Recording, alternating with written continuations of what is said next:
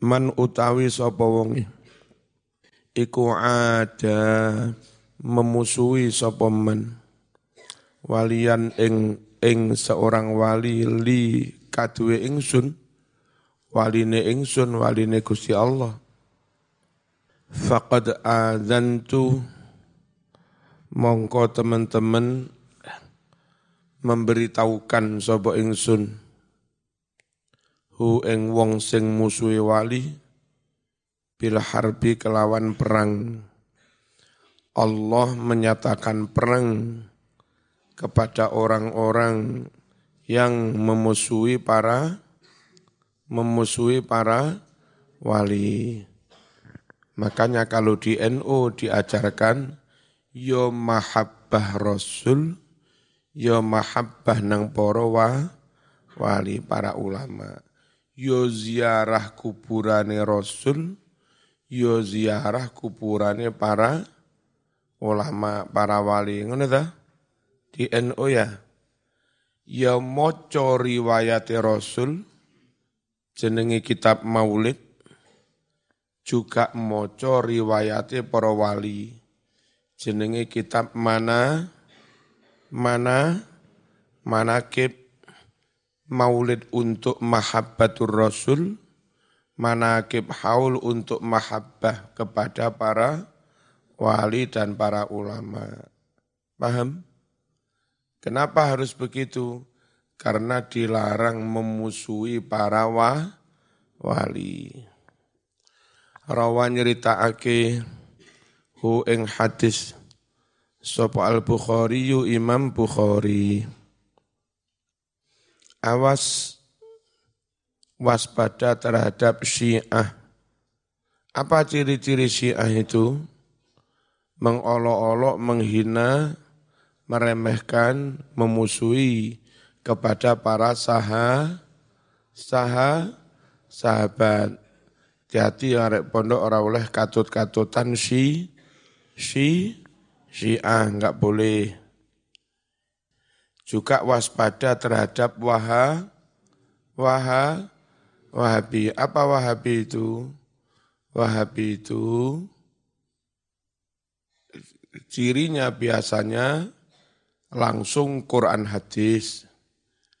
Enggak mau manut kepada para um, ulama, enggak mau ta'zim taklid kepada para um, ulama, bahkan wani mengkritik para sesepuh, mengkritik para pendahulu. Itu ciri-cirinya Ustadz Wahabi biasanya ngunu. Sampai ngarani wali songo sesat, ziarah kepada wali songo mus, musyrik.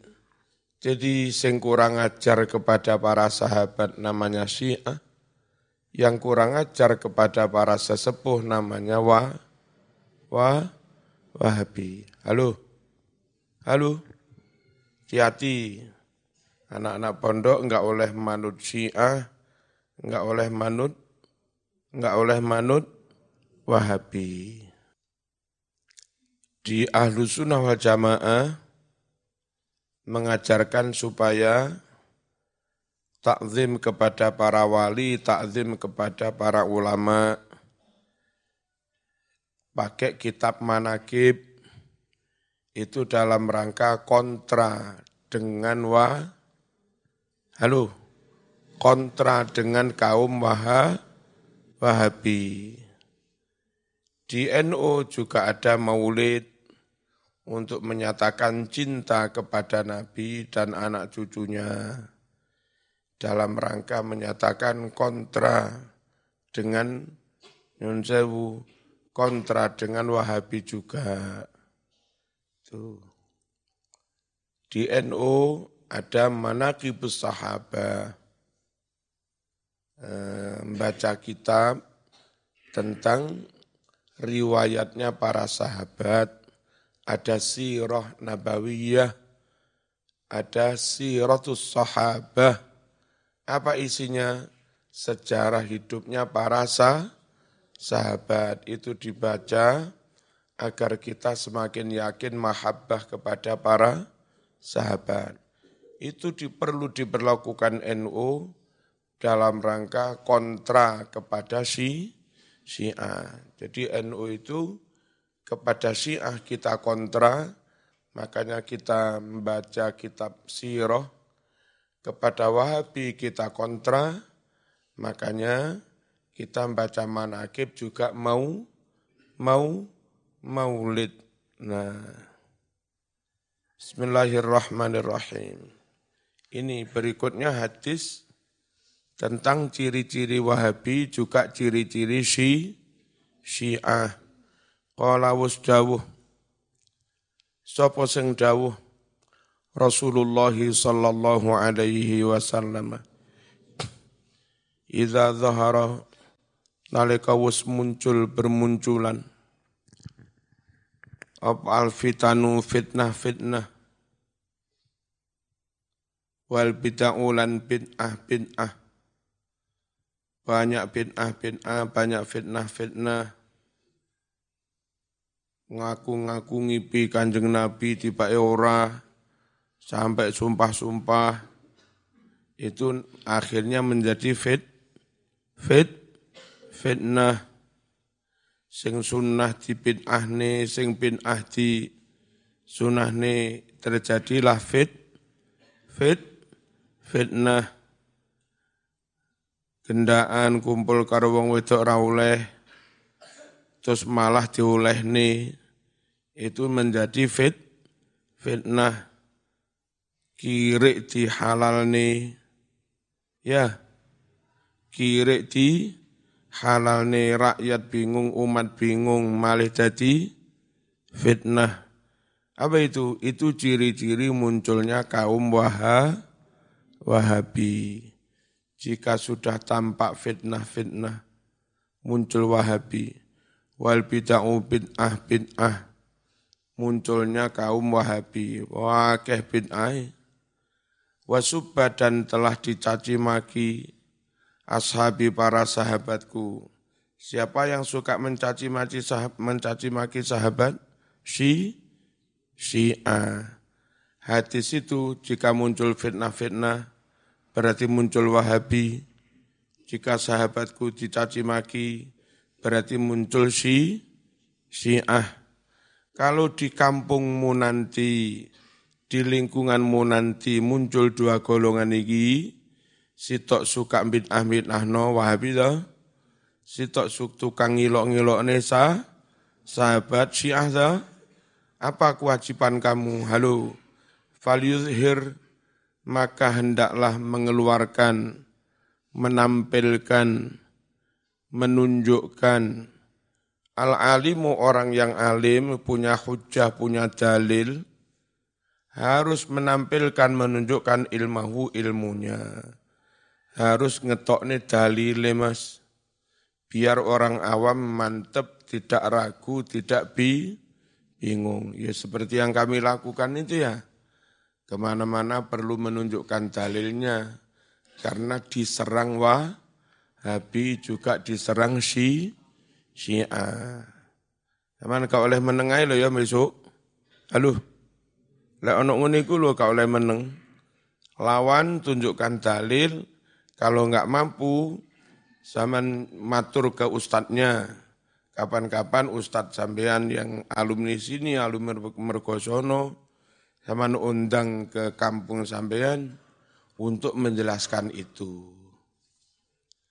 Faman utawi sapa wonge iku lam yaf'al, orang ngelakoni sapa man zalika mengkono-mengkono ngetokne dalil.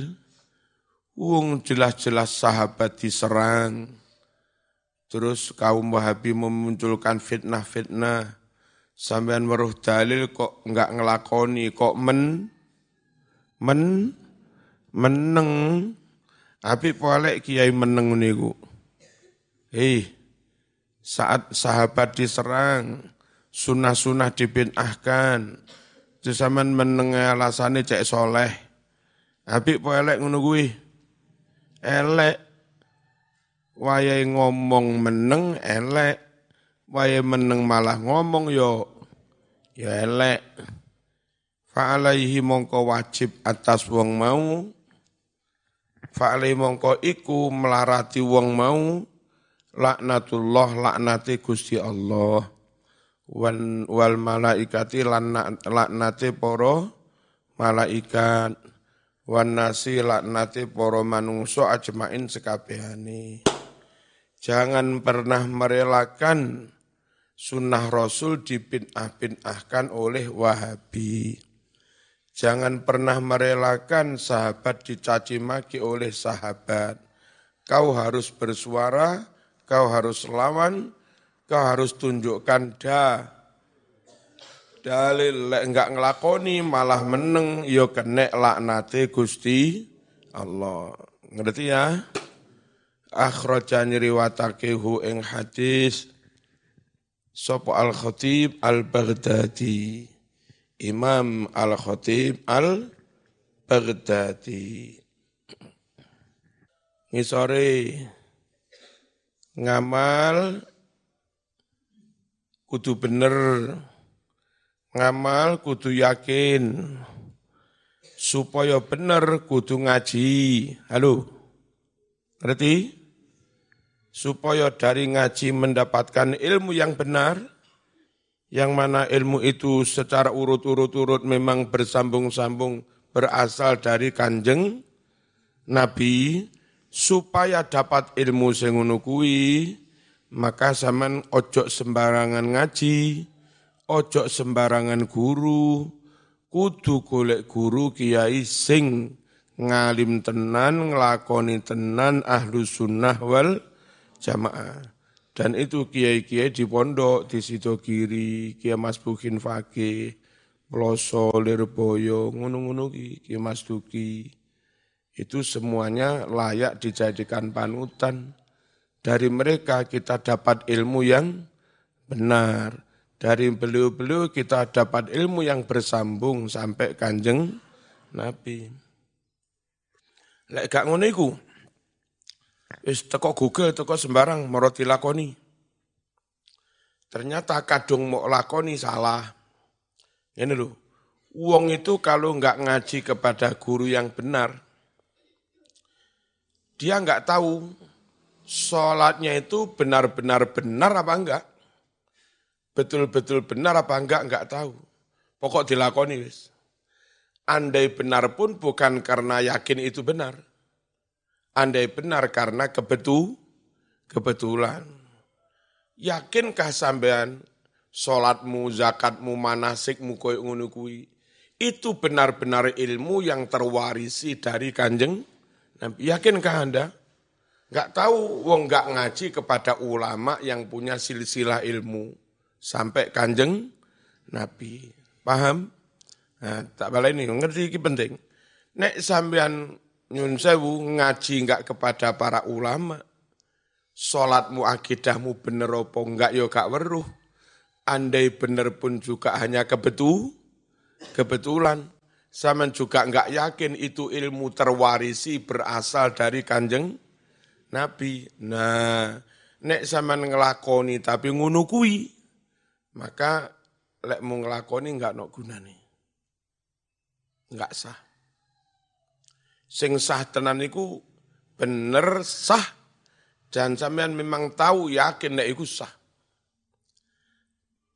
Sing sing diterima pangeran iku sampean nglakoni ibadah benar-benar sesuai dengan tuntunan Kanjeng Nabi, berasal dari Kanjeng Nabi, kau dapat ilmu dari ulama yang punya urut-urutan silsilah ilmu sampai Kanjeng Nabi. Baru itu namanya ngelakoni ngilmune Kanjeng Nabi, ngelakoni perintahe Kanjeng Nabi. Man amila amalan laisa alaihi amruna fahuwa raddun. Itu hadis Sahih Muslim. Barang siapa melakukan amal ibadah tidak sesuai dengan perintah kami, maka ibadah itu ditolak. Untuk memastikan apa apa yang Anda amalkan itu memang mengamalkan ilmunya Rasul, Rasulullah, ngajilah kepada ulama, yang mana ulama itu ngalim tenan dan punya sil, sila. Biar amalmu enggak sia, sia. Awas, di Quran ada orang yang amalnya sia-sia. Wa qadimna ila ma amilu min amalin faj'alnahu haba'an mansura. Wa qadimna lan nejo sapa ingsun Allah. Bermaksud ilama meriksa barang-barang, menghisap barang-barang, amilu kang wis padha nglakoni sapa wong-wong mau, salate zakate diperiksa karo pangeran. Min amalin nyatane sijine amalan bareng diperiksa pangeran, alah tibake ora sah. Lah yang bersangkutan enggak weruh lek ngono kuwi enggak sah. Saiki banyak aliran macam-macam, ono masyarakat awam bingung. Lek neng masjid kono melok-melok ra maca bismillah. Ya. Engko lek neng masjid kene melok-melok maca bismillah. Terus lek neng masjid kono imame enggak alusunah, salate karo umek. Bolak-balik obang ini iki tiga kali lebih membatalkan sholat. Orang awam nggak ngerti ikutannya. Apa mas? Ustadku yang ini. Tapi lek sholat neng kene imami anteng, dia yo anteng. Dia hanya elon-elon, nggak punya pegang, pegangan dan nggak punya ilmu. Wong koyok ngene iki lho ngamalin nanti akan kayak debu yang dihambur, hamburkan. Kanok gunane. Wa qadimna lan nejo sapa ingsun ilama mriksa barang-barang amilu kang padha nglakoni sapa wong min amalin nyatane amalan faja'alna banjur ndateake ingsun hu ing amal mereka tak dadekno habaan dadi kaya lebu mansuron yang terhambur-hamburkan. Muspro ngamale krono tanpa ilmu yang bersanad, hati-hati. Harus ilmu itu bersanad. Ilmu bersanad dari para ulama, ulama dapatnya dari kanjeng Nabi. Itulah yang kita sebut manun ulama itu, loh namanya tak, tak, halo, apa? Taklid. وَسِيقَ الَّذِينَ اتَّقَوْا رَبَّهُمْ إِلَى الْجَنَّةِ زُمَرًا. Nah, kenapa harus ikut rombongan ulama? Ikut rombongannya Imam Syafi'i, ikut rombongannya Imam Maliki, ya, ikut rombongannya Kanjeng Syekh Abdul Qadir Al-Jilani, ikut rombongannya Abil Hassan Ash-Shahili, ikut rombongannya Abu Bakar, Umar, Usman, Ali, ikut rombongannya Mbah Hasyim Asy'ari. Apa kok melok rombongan? Sebab besok uang ditimbali. Ayo, silahkan menuju surga. Itu nimbalinya juga perombongan. Rombongan Mergosono. Rombongan Gading. Enggak dewi-dewi. Rom, rombongan. Makanya kita pun juga bergabung dengan rombongannya para ulama. Mana dalilnya? Ini dalil Quran, kalau sama enggak percaya kafir. Orang enggak percaya Quran hukumnya ka, kafir. Wasikolan den giring. Sopo alladzina taqaw wong-wong kang padha takwa. Rabbahum takwa marang pangerane. Mereka digiring kemana? Ilal jannati maring swarga. Dhewean apa bareng-bareng? Dewe-dewe apa bareng-bareng? Zumaro halih rombongan-rombongan. Berkeloter-keloter.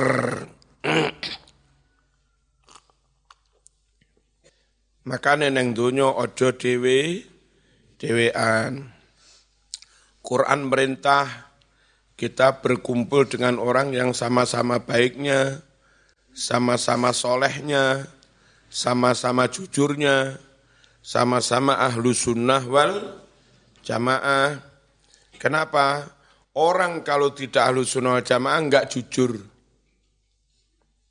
eh, perintah harus berkumpul dengan orang-orang jujur, itu berkumpul ikut kepada ulama ahlu sunnah wal jamaah. Banyak contoh tidak jujurnya kaum di luar ahlu sunnah wal jamaah. Dari dulu mereka bilang, enggak ada hadis tentang talqin, padahal ada riwayat Imam Tobroni, ada di kitab Ahkamu Tamanil Maut halaman sembilan belas. Itu tentang tal, tal, talqin. Katanya mereka enggak ada wirid, apa zikir, baca sholat, dibaca keras, enggak ada dalilnya, padahal ada. Fathul Bari, hadisnya Sahih Bukhari, juz dua halaman tiga dua empat. Katanya mereka eh, enggak ada salaman-salaman baca sholat jamaah. Padahal ada hadis Bukhari empat tiga tujuh tujuh. Kata mereka enggak ada hadis tentang Nabi berbasmalah. Ya, padahal ada hadis Bukhari tiga empat lima satu. Pokoknya enggak ada hadis tentang manakib, enggak ada hadis tentang haul. Padahal Nabi berda, berdasar hadis Bukhari Muslim menghauli Siti Khadijah. Loh ngono kuwi. Awas, ustaz-ustaz di luar ahlu sunnah jamaah sering tidak ju, sering tidak jujur. Quran mengamanatkan kumpul dengan orang-orang jujur. Mana ayatnya yang perintah dengan orang kumpul dengan orang jujur? Ya ayyuhalladzina amanuttaqullah wa kunu ma'as-sadiqin. He wong-wong sing padha iman, sira kabeh takwa nang Gusti Allah, wa kunu ma'as-sadiqin. Dan berkumpullah kamu bersama orang-orang yang shadiq. Apa shadiq itu? Ju, jujur. Ana dalil kandhane enek. Kalau dalil kandaknya orang, orang enek. Apa ada, apa adanya itu jenenge ju, jujur. Clear. Hah? Hati-hati. Kalau dulu banyak aliran Wahabi itu di kota-kota, di perumahan. Surabaya, Malang, is pabrike. Nah, saiki masih neng desa-desa itu wis ana Wahabi. Ya. Neng Galek, neng Tulungagung, wis ana ustaz-ustaz Wahabi. Hati-hati. Nah, sampean ngajine sing tenanan. Lek perlu sampean kitab ngene iki apa? Muktatafat. Neng kene khatam ping seket. Ngaji khatam ngaji maneh, khatam ngaji maneh. Sampai apal kecepal. Ya. Ono wong takon, dalile ku ndi? Iki lho. Bukhari nomor seribu satu. Ngono. Hah? Besok orang-orang beriman, bertakwa pada Allah, digiring menuju surga, tidak sendiri-sendiri, tapi rom, rombongan. Mana dalilnya? Wasiqal ladzina taqaw rabbahum ilal jannati zumaro. Dalil dari kemarin nomor satu sampai nomor sebelas, intinya ayo bareng-bareng dengan para ulama, ayo manut kepada para ulama, ayo gelem dipimpin para ulama, ayo gelem ngengge fatwane para ulama, ayo ngaji kepada para ulama, ayo mondokne anak kepada para ulama. Dan totalitas itu semua namanya tak Tak, taklid. Al-Wataniyah, nasionalisme. N U itu Islam Pol, zaman roh, dalile tinggi kabeh N U. Tapi N U juga nasionalis Pol. Kalau ning Arab, ning Yaman, ning Libya, neng Sudan, neng Irak, neng Suriah, itu sing ulama ora patek nasionalis, halo, ngono, sing gerakan Islam, aktivis Islam, anti nasionalisme, nggak peduli kepada keutuhan bangsanya sen, sendiri yang aktivis Islam, yang nasionalis nggak peduli kepada Islam. Di Timur Tengah itu kalau aktivis nasionalisme, nasionalis, biasanya partainya komunis.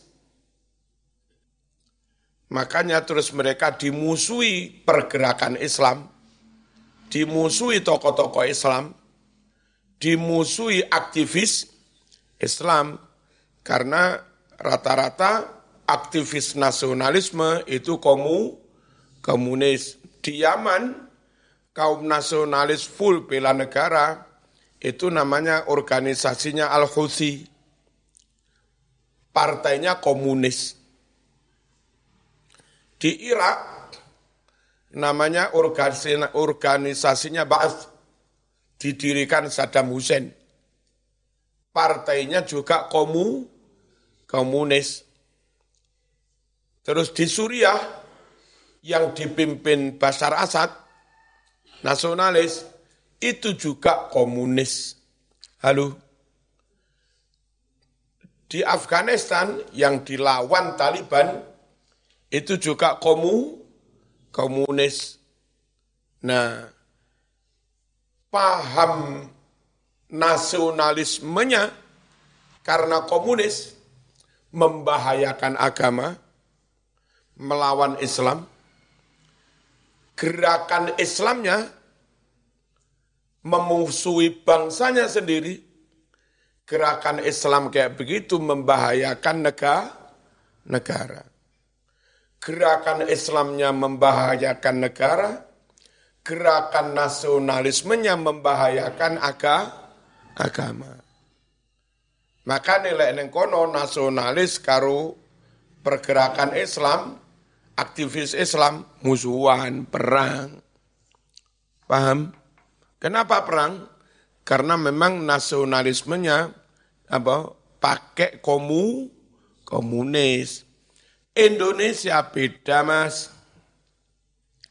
Nah, karepe wong-wong itu di Timur Tengah bisa dibentur-benturkan, bisa bermusuh-musuhan antara aktivis Islam dan nasionalisme. Maunya mereka di Indonesia juga kalau bisa begitu.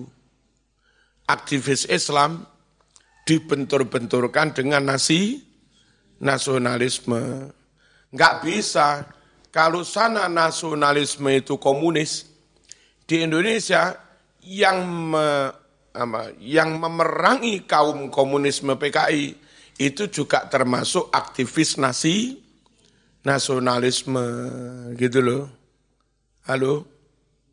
Jadi nasionalis Indonesia itu ikut memerangi komunis. Enggak perlu di sini itu aktivis Islam melawan nasionalis. Kalau aktivis Islam you menentang komunis, nasionalis juga menentang komunis, sama kalau di Indonesia. Maka di Indonesia enggak perlu dibentur-benturkan antara nasionalisme dan pergerakan is Islam. Paham? Hati-hati. Kiai-kiai itu apa, aktivis pergerakan Islam. Tapi kiai-kiai juga yang dari dulu lantang menyatakan N K R I harga mati, hubbul waton minal iman. Jadi kiai itu ya aktivis Islam, ya aktivis nasi, nasionalisme. Bung Karno kaum nasionalis dah. Halo. Bung Karno kaum nasionalis. Bung Tomo nasionalis. Terus Jenderal Sudirman juga nasionalis. Tapi mereka-mereka para santri. Memang bukan ulama, tapi mereka nyantri. Bung Tomo dulu muda, nyantrinya di Kasin sini loh. Di Kiai Mukti. Nah, Bung Karno itu belajar Islamnya kepada Ah Hasan. Juga tentu kepada Mbah Hasyim Asy'ari. Jadi Indonesia itu yang aktivis nasionalis juga manut ulama. Yang ulamanya juga membimbing kaum nasi nasionalis. Nah, karpe wong golongane sing aliran karas Wahabi itu, karpe dipadak nih Timur Tengah, diajak musuh-musuhan antara Islam dengan nasi nasionalisme. Enggak iso. Di Timur Tengah memang musuhan, sebab sing nasionalisme komu, komunis. Di sini tidak musuhan, enggak iso. Nasionalismenya yo anti komunis, gerakan Islamnya juga anti komunis. Beda apa enggak dengan Timur Tengah? Beda ya. Mulai ono ceramah di Timur Tengah gerakan Islam tentang nasionalisme. Ayo kita tentang nasionalisme. Kaiso, Mas. Di Jawa Timur udah ada partai-partai berbasis Islam. P K B berbasis Islam. Pengurusnya Islam semua. N, N U. Udah nggak usah kita bahas. P A N berbasis Muhammad. Dia pengurusnya rata-rata dari aktivis Muhammadiyah Islam. Udah nggak usah kita bahas. Ya, lalu P tiga Islam hampir sembilan puluh sembilan persen N U, nggak usah kita bahas. Yang kita bahas partai nasionalis. Apa mereka komunis? Apa mereka anti-Islam? Apa mereka anti-syariat? Partai komun, partai nasionalis antara lain partai umum itu satu Golkar, ya Golkar nggak komunis, Golkar ikut memukul memerangi P K I tahun enam lima, tahun enam lima aktif. Setelah itu mereka mendirikan Golkar dan sekarang di Jawa Timur ketuanya Pak Sarmuji, anaknya Pak Sarmuji ketua Golkar Jawa Timur itu mondok di Lirboyo. Apa komunis? Enggak tahu? Nah, jadi di Indonesia itu partai nasionalis itu enggak otomatis komu, komunis. Yo seneng neng Islam. Paham? Terus Nasdem, nasionalis dah? Halo? Nasi? Nasionalis. Pengurusnya salah satu ketuanya Ning Muklinah. Cucunya Mbah Bisri pendiri N. N U. Apa komunis? Ora. Ngerti? Ngerti? Terus apa mana? Gerindra. Ya. Gerindra itu di Jawa Timur ketuanya Gus Sadat. Alumni juga sekaligus salah satu keluarga besar Pondok Sidogiri. Apa komunis? Ora, Pondok Sidogiri komunis ngawur. Ya, apa mana sing turung? Demo, Demokrat, ya, Demokrat. Ketuanya sekarang Mas Emil, Wakil Gubernur Jawa Timur, ya. Dulu bapaknya atau mbahnya takmir Masjid Agung Trenggalek, mbiyen. Halo.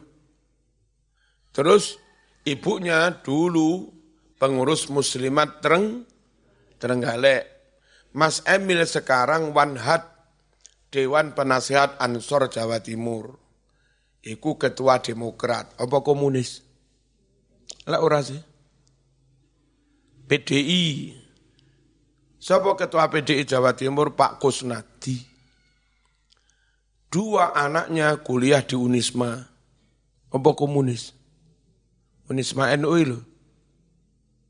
Cucunya mondok di Progresif, Gus Ali, Bumi Solawat, Sido, Sidoarjo. Apa komunis? Nah, hati-hati. Sekarang ada yang berusaha membentur-benturkan antara Islam dengan nasi nasionalisme. Jangan mau. Di Indonesia nasionalisme itu pro-Islam, yang gerakan Islam juga pro-nasi nasionalisme, hanya berbagi tu tugas gitu loh. Mas ya. Kiai-kiai juga tersebar. Dulu Kiai Musta'in Romli. Kiai Musta'in Romli di Blitar, Kiai Thohir Wijaya, pendiri Pondok Al-Kamal, Kunir. Terus Kiai Musta'in Romli Rejoso. Itu membackup menjadi pengurus Golkar Jawa Timur. Dilanjutkan Kiai As'ad Umar. Sekarang dilanjutkan oleh Gus Han, Gus Mama, pengurus Golkar Jawa Timur dari lingkungan pesan pesantren. Yang di P D I, halo, dulu Kiai Hasib, putranya Mbah Wahab Hasbullah.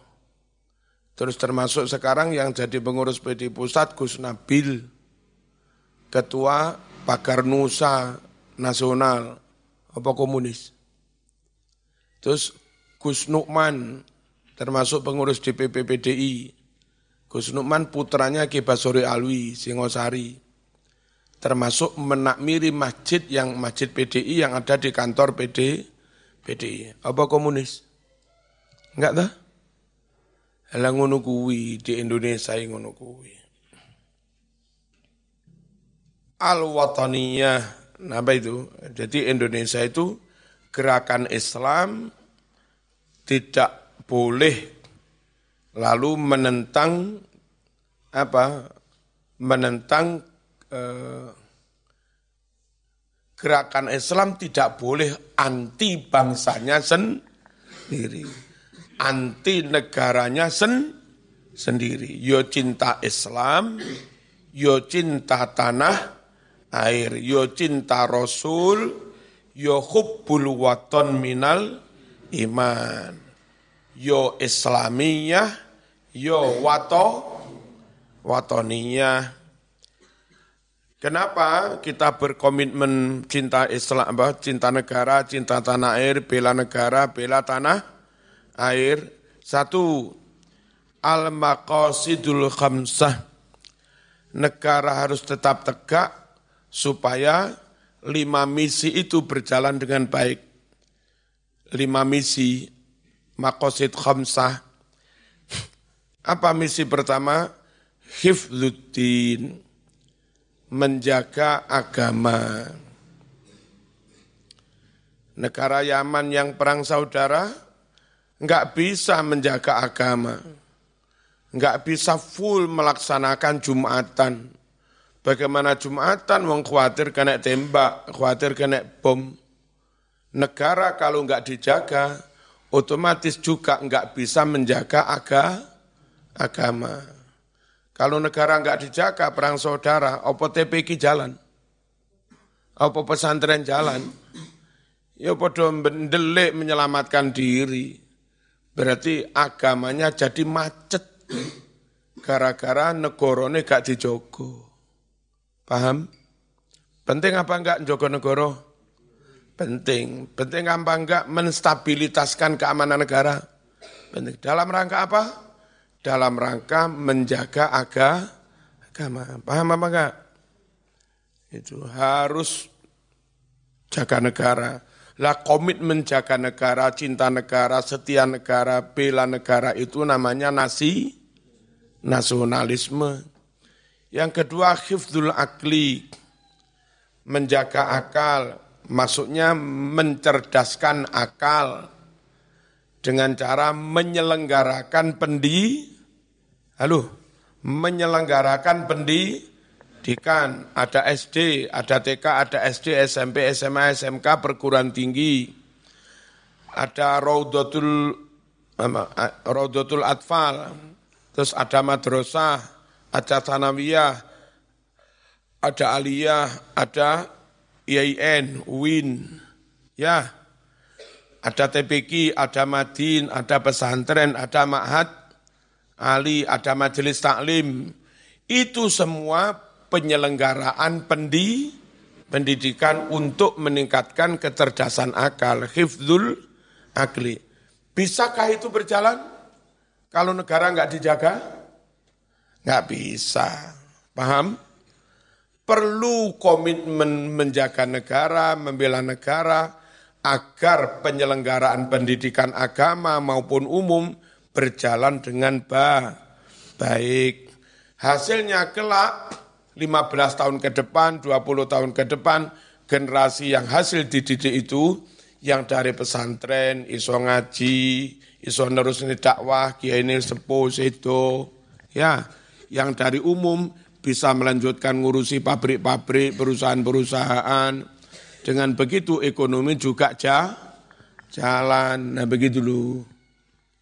Harus menyelenggarakan pendidikan. Dan itu bisa asal negara ini ah, aman. Nomor tiga, hifdzun nasli. Menjaga keturunan. Lek negarane perang, sama nopo sempat rabi. Halo. Nek perang saudara, apa wani rabi? Akad nikah nyolong-nyolong, ati kumpul bojo, dur-dur-dur, melayu buyar. Nggak sido kumpul bojo, nggak sido duwe anak, nggak bisa menjaga ketu, keturunan. Jangankan ati gawe anak, wong sing wis lair dipateni. Lek perang saudara, betapa banyak anak-anak kecil di Suriah sing dibeleh karo golongannya I S I S. Ya. Negara enggak dijaga, maka kita mustahil bisa menjaga ketu, keturunan. Deal. Deal. Negara enggak dijaga, negara enggak bisa ngurus ekonomi. Enggak bisa memajukan ekonomi. Enggak bisa mensejahterakan rakyat. Enggak bisa mendatangkan kebutuhan pokok karena negara lagi perang. Kalau di pasar sepi, enggak ada kebutuhan pokok, beras enggak ada, gula enggak ada. Ya, banyak rakyat kelaparan. Di Yaman ada ribuan orang kelaparan anak-anak. Di Ethiopia ada ribuan anak-anak kelaparan. Apa bisa tanpa menjaga negara? Tanpa memajukan ekonomi negara, lalu kita bisa menjaga anak-anak tumbuh dengan baik, dengan gizi cukup? Enggak bisa. Wajib menjaga negara? Wajib. Biar kita punya generasi yang baik-baik. Hifdzun nasli. Hifdzul irdi. Menjaga martabat, menjaga kehormatan, menjaga harga harga diri. Ayo, zaman kadang-kadang kalau apa browsing kasus-kasus di Irak, kasus-kasus di Suriah, Yaman, ngeri. Jadi wong wedok terus Afghanistan. Bocah-bocah wedok ayu-ayu dipek gelem enggak gelem digowo. Terus engko dikumpuli. Sama sekali apa? Direnggut kesuciannya. Direnggut harga dirinya. Tanpa mampu membela diri, wong anak perempuan lemah. Jadi orang-orang perempuan hanya bisa terbela martabatnya, terjaga kesucian dirinya ketika hidup di suasana negara yang ah, aman, tertib, damai, hukum berjalan. Itu barulah irt, harga diri, kehormatan bisa ditegakkan. Ngerti? Yang terakhir, negara harus tetap eksis, tegak, nggak boleh dobrak-abrik, dalam rangka menjalankan misi yang kelima. Ini misi negara menurut syariat Islam. Jadi kalau negara sudah mengamalkan lima misi ini, ya negara itu namanya sudah sesuai dengan syariat Islam. Meskipun namanya bukan negara Islam. Padha karo sampean, sapa jenengmu? Iwan. Jeneng enggak Islami blas. Tapi akhlakmu, akidahmu, amaliyahmu, ibadahmu sudah sesuai dengan syariat. yaitu namanya sampean pemuda kader yang Islami. Meskipun namamu Iwan, Paiman, Pairin, halo, ngono iku. Daripada sapa jenengmu? Nama saya nama saya Hadratus Syekh Al-Alim Al-Alamah Al-Bahar Al-Habr. Oh, tiba-tiba ra salat. Ra iso ngaji gendaan. Mung menang penampilane jobae oke, serbane oke, tapi ngapusine yo oke. Ya, itu malah justru tidak is Islami. N K R I itu nama negara, bukan nama negara Islam.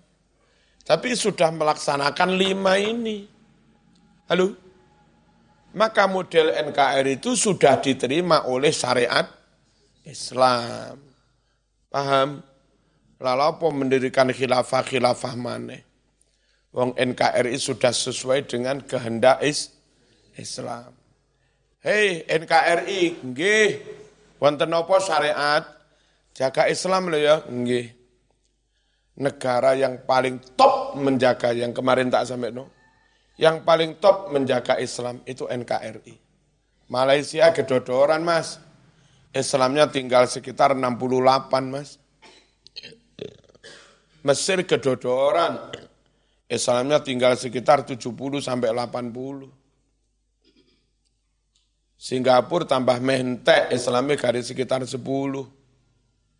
Padahal dulu Islamnya mayo, mayoritas. Halo?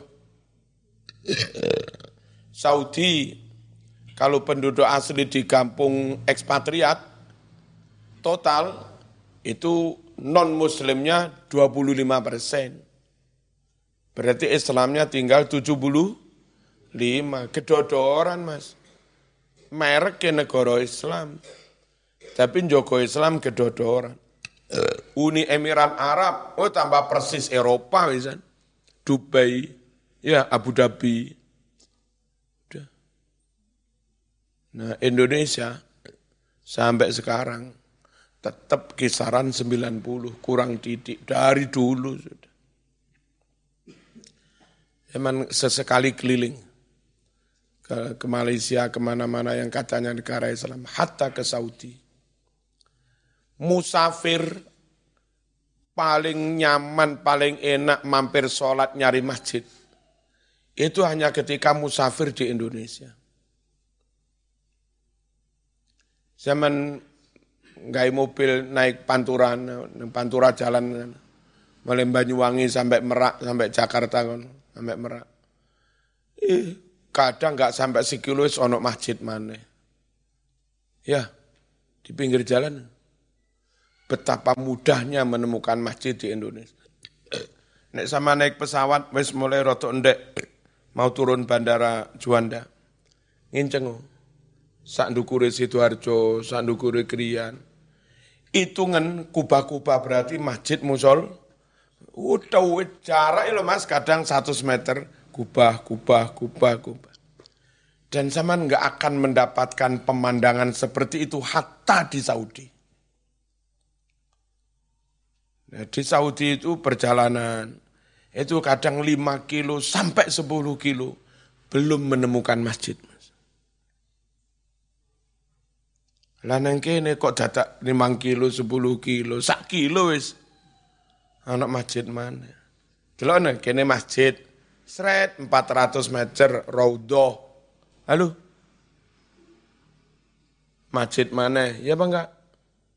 Tidar, Tidar mayoritas Kristen. Tapi raudhah agak ke sini, mepet sini Al-Amin.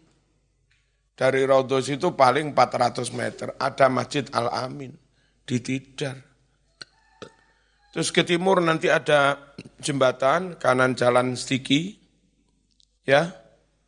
Nah sebelum jembatan itu, nganan itu ada masjid, agak agak ke sana. Terus jembatan itu ke timur, nanti sebelum perempatan, seratus meter sebelum perempatan ke utara, masjid juga. Padahal Tidar itu perumahan mayoritas Kristen. Oh Indonesia kalau soal Joko Ako mau juara Mas. Ya apa enggak? Lu ngene kate mau obrak-abrik, tak kamplengi ambek aku. Nek wong berbahasa Jawa tapi onok Madurane. Iku ditambahi kalimat ambek aku. Ya. Tak kamplengi, tak kamplengi kan ya saya tapi kan. Ngono sik ditambahi tak kampleng ambek aku. Tak salib, salib. Oh mas, ono mobil banter mas, tak kejar, tak salib ambek aku. Nek durung ditambah ambek aku, durung durung marem. Negara yang paling top njogo agama itu Indo, Indonesia. Negara yang paling top menyelenggarakan pendi, pendidikan Indonesia. Hasilnya apa? Nyuwun sewu. Uh, untuk pendidikan umum berkali-kali negara Islam yang mewakili dunia internasional kalau ada kontes robot, robotika, terus mobil listrik, ya macam-macam penelitian kimia, fisika, olimpiade inter nasional, matematika, sains, itu bolak-balik dari negara Islam yang mewakili ya Indonesia. Prosoku durung ono Saudi mewakili robotika. Hah? Itu artinya negara yang menyelenggarakan pendidikan dengan baik ya Indo, Indonesia. Engko mobil listrik, lek K U B, I T S, I T B, ngono iku. Kau nak mobil listrik, umul kuro, hah? Terus jaga keturunan di Arab, apalagi Iran, itu banyak sekali nikah nggak tercatat, nikah semalam, nikah dua malam, namanya nikah mut, mun'ah. Setelah dikumpuli semalam dua malam ditinggal. Enggak ada catatan dalam negara, terus sing mari dikumpuli mung dibake hamil, hamil iku ya ora ero iku anake sapa, bengi iki dirabi wong kono, wis isuk subuh salaman pegatan, engko sore oleh wong lanang maneh dirabi karo wong lanang maneh, bengi kumpul isuk bisa pegatan, engko sore oleh wong lanang maneh rabi maneh, isuk apa pegatan maneh. Bendino ngono wae iku jenenge nikah mut mun'ah. Mare ngono meteng terus mana? Iku anake sapa? Huh. Anake sapa? Anake sing kumpul tanggal siji. Apa anake sing ngumpuli tanggal lima belas? Raro. Kacau yang namanya nasab itu. Kacau yang namanya keturunan. Jadi anak ini di dalam akta kelahiran, akta kelahiran, teman punya kan? Tidak bisa ditulis, iki bin sopo iki. Ya mbok mas karo, aku yo karo iku sing malam pitulas sopo wolulas. Ya karo. Nah, model ngene iki ngacau nasab. Ngacau ketu. keturunan. Dan kalau nasab kacau, sembarangnya kacau. Nanti warisannya dapat dari siapa ini? Ya enggak jelas, wong bapaknya enggak jelas. Ya, siapa yang jadi mahram dia? Enggak boleh dinikah. Siapa yang bukan mahram? Berarti boleh dinikah. Ya enggak jelas, wong nasabnya enggak jelas. Iki kalau nyenggol iki batal wudhu pora. Ya enggak jelas, wong nasabnya enggak jelas, lo ngene lho Mas. Nasab itu harus jelas. Biar hukumnya nanti jel, jelas. Nah, Indonesia Mas, setiap pernikahan mesti dicatat oleh negara lewat petugas K U K U A. Sehingga saben bayi lahir jelas anake sapa iki? Anake Ilham. Anake Fahmi. Endi Fahmi? Anak Zaki, jel, jelas. Pokoknya Indonesia ditimbali karo syariat Islam, syariat ana apa dalam Indonesia mau mendirikan negara dengan nama N K R I, angsal no membeten, boleh asal lima perkara ini kau jalankan dengan baik. Ini amanat Islam. Nopo, jaga agama, siap. Selenggarakan pendidikan akal, siap. Jaga nasab, siap. Jaga martabat, siap. Hifdzul mal, jaga harta. Mobil onok B P K B ini, tanah onok surate, bangunan onok I M, I M B ini. Itu agar semua barang-barang berharga, pemiliknya siapa, jel, jelas. Lah onok sing gugat, namun punya bukti hukum, jelas. Itu menjaga kepemilikan, jelas. Neng Saudi, duwe sepeda ka onok surate. Nauti. Engko terus neng dalan, tukari koncone iki pedaku, pedaku, pedaku, pedaku. Ono polisi, apa iki pedaku? Endi surate gak ono? Ya polisi bingung ora enek surate. Di sini kepemilikan apa jel jelas. Wis pokoke tetap N K R I harga mati ini sudah sesuai dengan syariat. Wassalamualaikum warahmatullahi wabarakatuh.